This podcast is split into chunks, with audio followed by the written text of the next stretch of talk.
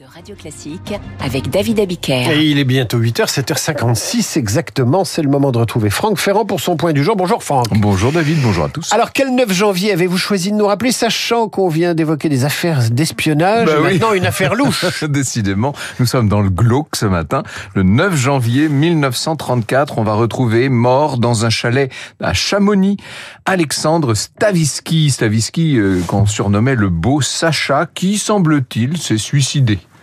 Enfin bon, euh, quand je dis suicidé, euh, pour tout vous dire, c'est une mort qui a posé quelques questions. Vous n'avez pas l'air très sûr en non, fait. non, non, non. Alexandre Stavisky, vous voyez qui c'est Un escroc, euh, financier mouillé dans toutes sortes d'affaires de trafic d'influence, avec pas mal d'hommes politiques de l'époque. Il est recherché par la police. Or, au moment où justement la police va le retrouver, là-bas, à Chamonix, eh bien, il se suicide, ce qui arrange un peu tout le monde. Disons les choses, Stavisky ne parlera plus.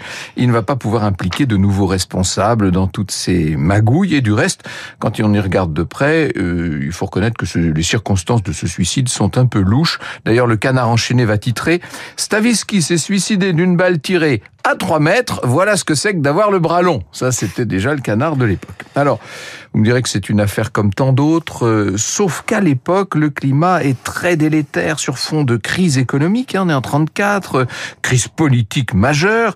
Stavisky, en plus, est un juif d'origine russe, ce qui fait que les ligues antisémites, qui à l'époque sont très présentes, vont s'en donner à cœur joie et attaquer la politique de naturalisation du, du gouvernement. Le prétexte est là pour lancer un mouvement anti-gouvernemental du fait de toutes les magouilles de Stavisky. Tout ça va dégénérer, ça donnera le 6 février, hein, le 6 février 34, place de la Concorde, avec la police qui tirera sur les manifestants. Euh, Vous rappelez qu'on relèvera du pavé 17 morts et pas mal de blessés, des milliers de blessés. Deux ans plus tard, ce sera la victoire du Front Populaire, avec à sa tête Léon Blum. Ces années 30 bien perturbées. Et puis bien des années plus tard, un film avec Jean-Paul Belmondo. Pas, hein, tout à fait. Excellent Belmondo. Merci Franck Ferrand. On vous retrouve tout à l'heure à 9h pour Franck Ferrand raconte tout de suite.